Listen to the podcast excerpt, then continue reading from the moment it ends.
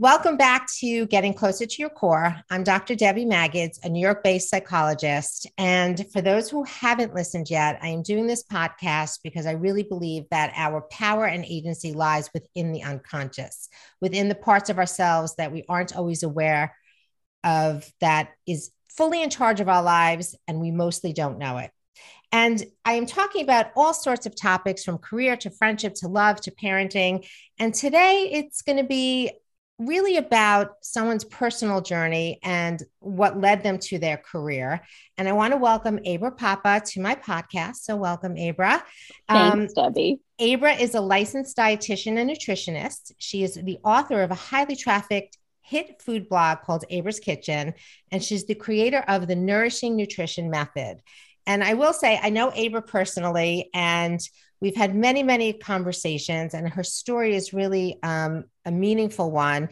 And also, for anyone who's listening, if you've ever tasted Abra's food, you will go right to Abra's kitchen. I am not a cook, but I am an eater, and uh, and it was the best food I've ever had, which she knows. Um, so, Abra, I know, and I think it's important for anyone who's listening to try to understand. Like you, you were drawn to your career for very personal reasons, and you were trying to shift your own unhealthy relationship to food. What I also know is that you think that you can be well and fit at any size. You believe in mm-hmm. intuitive mm-hmm. eating. You believe in healthy eating, but joyful eating, not sort of going on a diet where you don't get to eat anything you like and just live joyless in terms of food, yeah. because food is so much about nourishing us and joy in the world. So I would love you to share the parts of your story that you're willing to share and that you think is meaningful in terms of what you healed and what brought you to this profession that you're so talented at. Thank so you. give you the mic. Yes. Yes. So I, will try to give you the short version. Okay. the short version is I, I moved to New York City in my 20s to pursue a career in musical theater, um, something I was super passionate about. At, we both are, as a matter yes. of fact. We well, we're, Broadway. We're passionate. I'm a watcher. She's a singer. Maybe we'll get it to sing sing a little before yes. we end this podcast. Super talented. Anyway, go ahead. So I spent my 20s basically auditioning and working in restaurants and working as a bartender and a waitress and working really, really long hours and spending my days being told very frequently that my body was wrong and that my talent was there but my body wasn't. And doing all that I could to shrink that to fit a mold that I would never fit into. And part of my journey toward nutrition was because I knew that something had to shift in my own life. So, from a career perspective, I never thought I would leave musical theater. I just knew that I needed to better understand how to take care of myself. I was very, I've always been very healthy. I have hippy dippy parents. My mom introduced us to like incredible concepts of nourishment and food from the time that I was very, very little. But through my 20s, it all became so muddled and disordered, really, really disordered and confusing. And so that's what brought me to nutrition was that I knew I needed to figure something out for myself. And what ended up happening was I left musical theater because I was so fulfilled. I mean, also because I was not getting gigs. I want to be really clear and honest here. It's not like I was starring on Broadway, right? I was auditioning and I was not getting gigs. Um, but I was feeling so incredibly supported and fulfilled by nutrition work and by that deeper understanding of how food impacts our life as a whole, how one's vision of themselves and their body impacts how they show up in the world.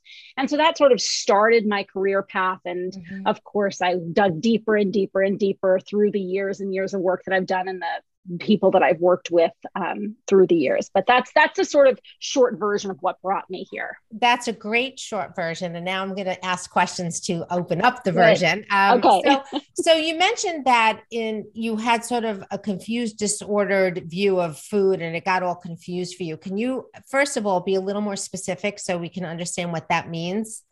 Yeah, for sure. So I think part of it, you know, when I really look back now with the knowledge that I have now around disordered eating and look at my you know, my relationship to food in my 20s. A big part of it was that I lost all ability to understand how to care for myself. Mm-hmm. And so, what that looked like was I would work these crazy shifts at the restaurant, right? 12, 14 hour shifts, no breaks, barely eating anything. And then I would be starving in all ways, not just for food, in all ways, starving for mm-hmm. comfort, starving for everything. And I would try to fill that gap with food. So a lot of binge eating started in my 20s. And I think more than anything else, again, looking through the lens of a clinician now, yes.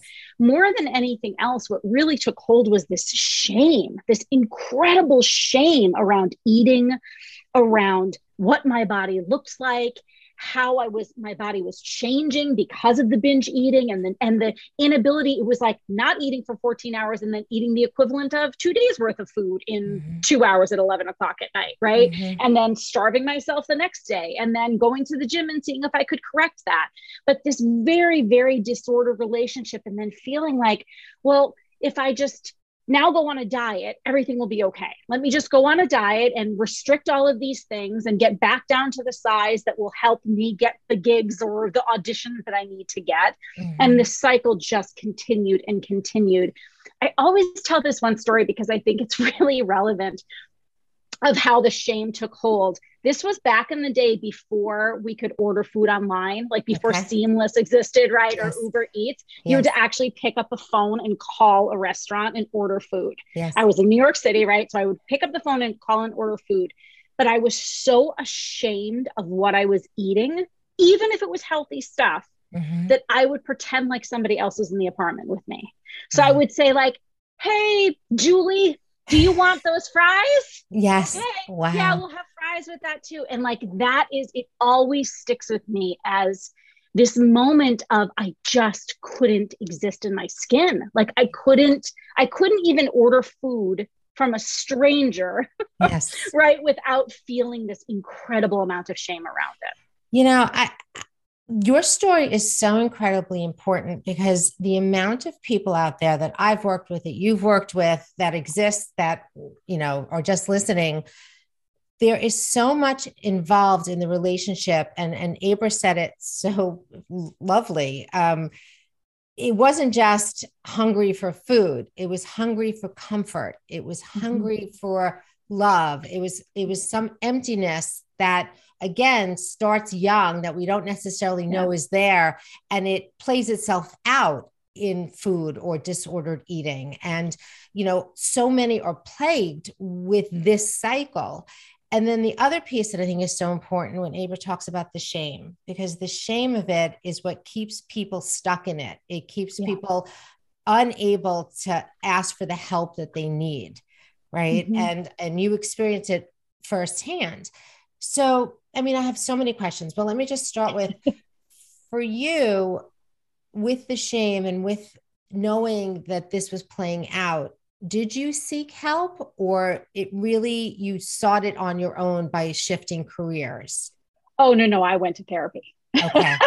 Well, no. now now we're talking because this is getting closer to our core. Yes. Um, so what did you learn in therapy? So, you know, the whole theme is what did you learn that was happening underneath that was playing itself out? Anything that you feel comfortable sharing that was like really close to your core that was playing itself out?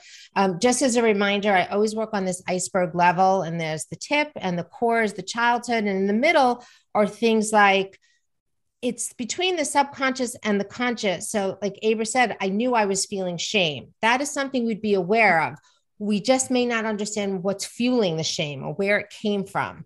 And so that it, that's the part i'm trying to help people get to. So whatever you can share i would really be grateful.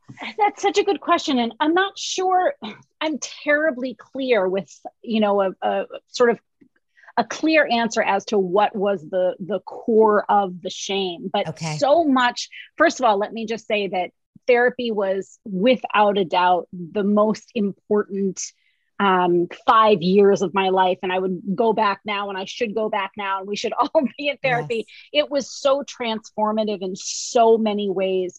And I think one of the big things that we worked on was this I that I, I'm still working on to this day because it's not like it goes away, right? Mm-hmm. Was really understanding self worth and being able to stand in my power of who mm-hmm. I was as a human mm-hmm. and not looking for you know it was interesting I, I i entered into a career where i needed so much external you know um what's the word I'm looking Fill, for? Filling, validation, fill, validation, and validation. filling yourself up. You're talking about the exactly. career of, the, of theater. Acting yeah theater and of acting like singing. Uh, and and i always said like i'm the i'm okay with rejection. I'm okay and i am. I i'm actually more comfortable sometimes with the no than with the yes. yes. But there was so much external validation that was needed on a continuous basis to be like do i keep doing this? Do i keep doing this? Do i keep doing this and so it was that idea of self worth of like, who are you without any of that? Who mm-hmm. are you without validation from a man, without mm-hmm. validation from a casting director, without mm-hmm. validation from a friend? Who are you and what does that look like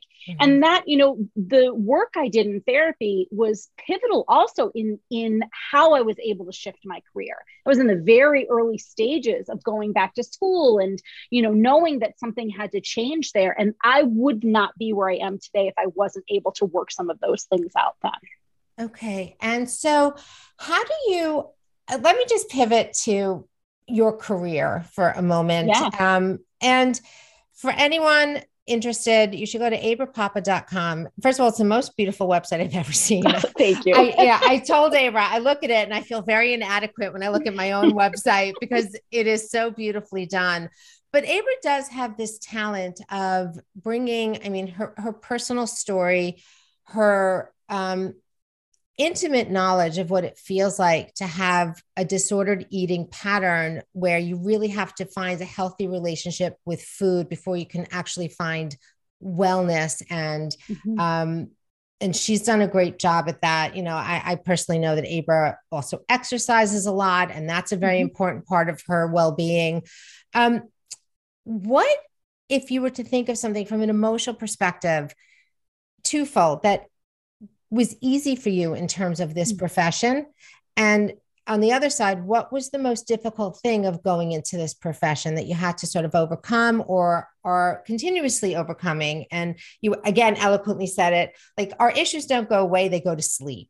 And so even if we think they're gone, all of a sudden yeah. there they are again. So there are certain things in us that we have to constantly monitor mm-hmm. for the rest of our lives. So the questions are yours. I think something that's always come very easy to me is um, being able to make other people feel comfortable, mm-hmm. which is actually really important in my career right being able to hold space for somebody else's shame for somebody else's you know discomfort i i'm really good at that i'm really mm-hmm. really good at that um, i'm really good at being able to forge relationships deep relationships with my clients most of my clients i have for years and years and years and years. And I just love that. Like that's a testament to, you know, I, I love working with them. I love mm-hmm. staying in their lives in that capacity. I know you understand yes. that piece of it. Yeah. Well, time. it's also a testament to a gift that you have of, of really connecting deeply in. Yeah. So that mm-hmm. that's always felt kind of easy to me. And I think yes. about that through my life career, right? Like the charisma piece has has just always come easy to me. I've yes. always just been able to feel comfortable in any situation. I was a bartender for many years, right? I can stand in front of a group of people and speak. I love doing public speaking because that feels comfortable. I I really know how to bring people in and like mm-hmm. make an impact in that way. And then I, I think in a very authentic way. I Great. feel like I'm really mm-hmm. tooting my own horn for a second. Um, well, so that's, that's, good for someone who suffered from low self worth. You found some worth, which is amazing. To qualify, to qualify yes. yes. So I, I feel I feel really good there. Good. The next piece is such an interesting question, and I feel like I could go on for three hours about the next piece, like things that have felt hard. And I think if we sort of zoom the lens back, rather than thinking about my career as a nutritionist or working in the nutrition field, I think about my career as an entrepreneur mm-hmm. and building businesses and what has that looked like. And I think one of the hardest things for me is around money, around money, finances, not feeling worthy in that space, feeling shame in that space. Like what comes up for me around money has been very challenging, continues to be challenging, something I have to push myself to like yeah. show up for in a big way, you know, stand in that scary space of asking for more. I think that that then sort of you know whittles down sometimes too to even feeling like i want to feel more respected in some ways in yes. in a career capacity right like am i maybe too nice you know there's yes. on shark tank one of the sharks says don't mistake my kindness for weakness yes. that like really resonates with me yes you uh, know that's really you know like can i come across as somebody that's a little bit stronger a li- d- demands a little bit more respect i think mm-hmm. those are areas that i really want to just keep working on and yeah. shed some light and, and deeper understanding so um and you don't have to answer this, but it can't, I can't yeah. help but it occurs to me. So this theme of self-worth, it seems as if it's not worked through fully. It has shifted spots. Um, yeah, like it's not right. It's not showing up in the fact that you now really stand in your space of wellness. You stand in your space of, you know, you're great at what you do. You yeah. stand in your space of being an entrepreneur and, and I could, um, actually really confirm all of this. Like Abra has started and has continued many businesses, and she's great at all of them, you know, and hmm. so it's really opening up that self-worth space and digging a little deeper i think to understand where where it roots from and why is it now playing out over here. Yeah. And i will say whatever you did to heal it in the other places is the same thing you need to do to heal it here right and, yeah. Right. And um, more therapy. well, it may not even be more therapy. You know, from what I'm getting from your story, it means taking action and sort of living through what that feels like because it sounds like you took action on um, auditions and then you took action on school and you took action on a new career and you took action on opening yeah. up businesses for you it seems like action is the key um, and i really appreciate the open and uh, an honest answer because you're again you're not alone. Like our themes just show up everywhere in our lives. Like we think we have all these issues and i yes. say this probably on a daily basis like good news bad news. Bad news is there's some shit to work on here. The good news is it's only one or two themes that's everywhere in your life. And as you clear up the themes they'll start clearing up one by mm-hmm. one. So that's a really um, great insight. Thank you Abra. yeah um, that's interesting. So, for your clientele, is there any type of clientele that's more challenging for you than others, or or are you drawn to certain? Are you drawn to people with disordered eating because that's what is the most purposeful for you, most meaningful that you really want to help? Like, how does that work in terms of your practice?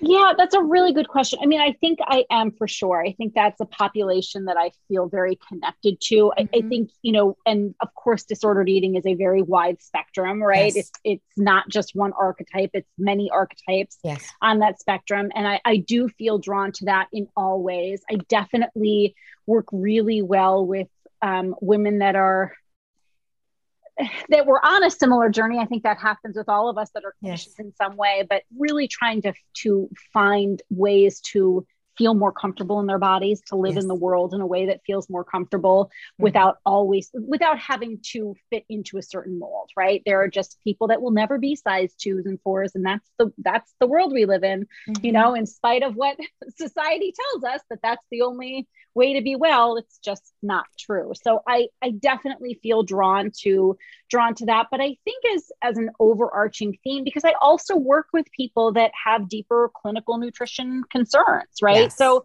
and yes. that don't have disordered eating on the table but i think the overall theme is being able to navigate any type of nutritional shift or change or um, you know b- protocol if you will with a sensibility of self-care nourishment and and kindness mm-hmm. kindness to ourselves yeah. and that that's the type of person i like to work with somebody that can really go there i think i have a much harder time with people that are very rigid mm-hmm. in their thinking around food and very and not interested in pleasure around food i think that's really challenging for me because that's mm-hmm. something that i you know wholeheartedly feel and believe in um, but the way life works i think as as an entrepreneur as as a clinician is that you do tend to energetically attract the people that work well with you agreed right? otherwise yeah. they they filter themselves out anyway exactly yeah, they don't exactly. stay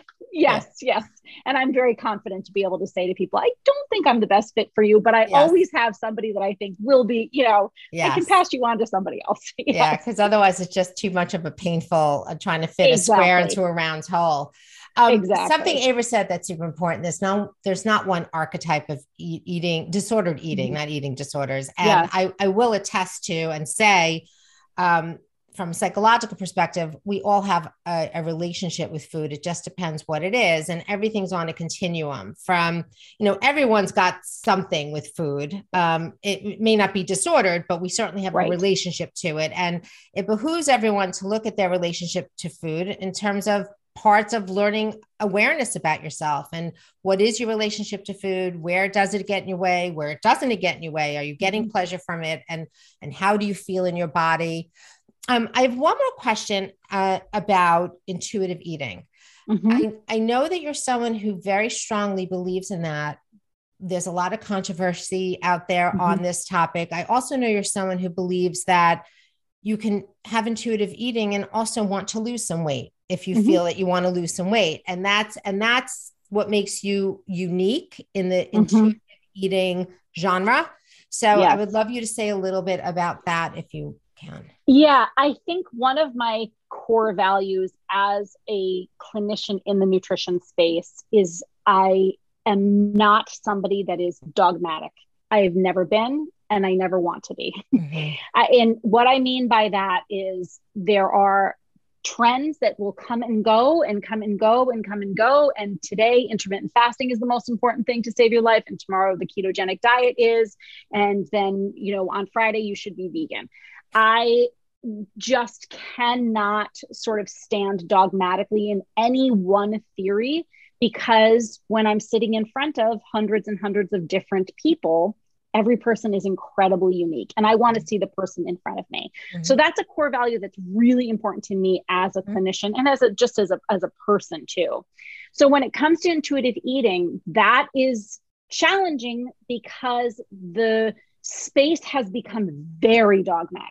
Mm-hmm. incredibly mm-hmm. dogmatic and rigid mm-hmm. in which is so ironic because intuitive eating is about flexibility right and yet there's this intense rigidity and and it's an, it's an energy that it's an energy i feel in that space and i think that there are concepts within intuitive eating that are so healing so incredibly healing. The idea that we can bring about food neutrality, right? That there isn't this really rigid list of good and bad foods. Yes. We can have foods that don't fit into that sort of nutrition list, right? Mm-hmm. Like you can go out and enjoy a bowl of pasta and have an incredibly healthy, nourishing, beautiful life. Mm-hmm. Uh, intuitive eating has healed so many people so many of the concepts have been truly a, a lifeline, a, mm-hmm. a life, a lifeline. But I think when it becomes rigid and dogmatic is around this idea that in order to intuitively eat, sometimes we throw all sensibilities around nutrition out the window. The window. And that gets really challenging because what happens when somebody comes to me that is diagnosed with a condition and we have to shift some food things, right? How do we apply those principles of intuitive eating? Mm-hmm. What happens when there's an individual who really, truly, for health purposes, there might need to be a shift in some capacity um, in, in body size? What does that look like? you know how do we support that while still holding true to the principles and i think it's possible it's yes. just not it's not part of the book yes. right it's not yes. part of like the book that's out there but we can borrow from these principles we can have a sensibility around food that is flexible and free and nourishing and beautiful and still enter into nutritional rehabilitation in some mm-hmm. cases mm-hmm. right? Mm-hmm. to feel our best and to and to be our at our healthiest. Yeah. Now i get it you know and just to sum up you know in essence you like the principles but you'd like also people to follow wellness within the principles and to take into account the nuances of their own personal journey and that becomes the hard part. Yes. You hit the nail on the head. Nuance is the word. I yeah probably say it 8 billion times a week. Mm-hmm. It is it's it's challenging because people don't like nuance yes. right we want we want definitive feels more comfortable but the truth is is that wellness and nutrition is incredibly nuanced. Yes. It's so incredibly nuanced. So, yeah. yes, absolutely. You hit the nail on the head. Yeah. Well, Abra, this has been great. I, would like to talk to you all day, but people will stop listening after like 25 yeah. or 30 minutes. So, That's our attention span. um, I, I want to say that um, what makes Abra so unique I mean, there are lots of things, but even if you follow her on Instagram, she really walks her walk she you know she doesn't preach things that she doesn't live you know and, and talking about sort of wellness at any size and um, eating for joy you're going to see all of that reflected i know you recently went on a trip and you did a post on used to not want to wear shorts and mm-hmm. you showed yourself wearing shorts and you know it, it's really um, such an authentic instagram you know and and i I, am talking about Instagram because people are obsessed with it, but it's really authentic, you know. And, and if she's filtered on Instagram, she says she's filtered, and then a lot of times she's unfiltered. She really lets you see her in her surroundings and what she does day to day. And what she does day to day is she grows her own food at this point. Um, well, and trying. She's, she's trying, and she's cooking with unbelievably great ingredients, tasty meals all the time. She's exercising all the time and she shares when she's struggling because all of us struggle every day. You know as a shrink i'm always saying like shrinks struggle too. I just have clarity while i'm struggling. So you know nutritionists struggle too. And sometimes you have yeah. bad days eating too. And um and she shows it all. So i would really you know urge everyone to go take a look whoever doesn't know her already. Um i want to thank you so much for your candidness and for being a guest and everyone out there, go get closer to your core. Until next time.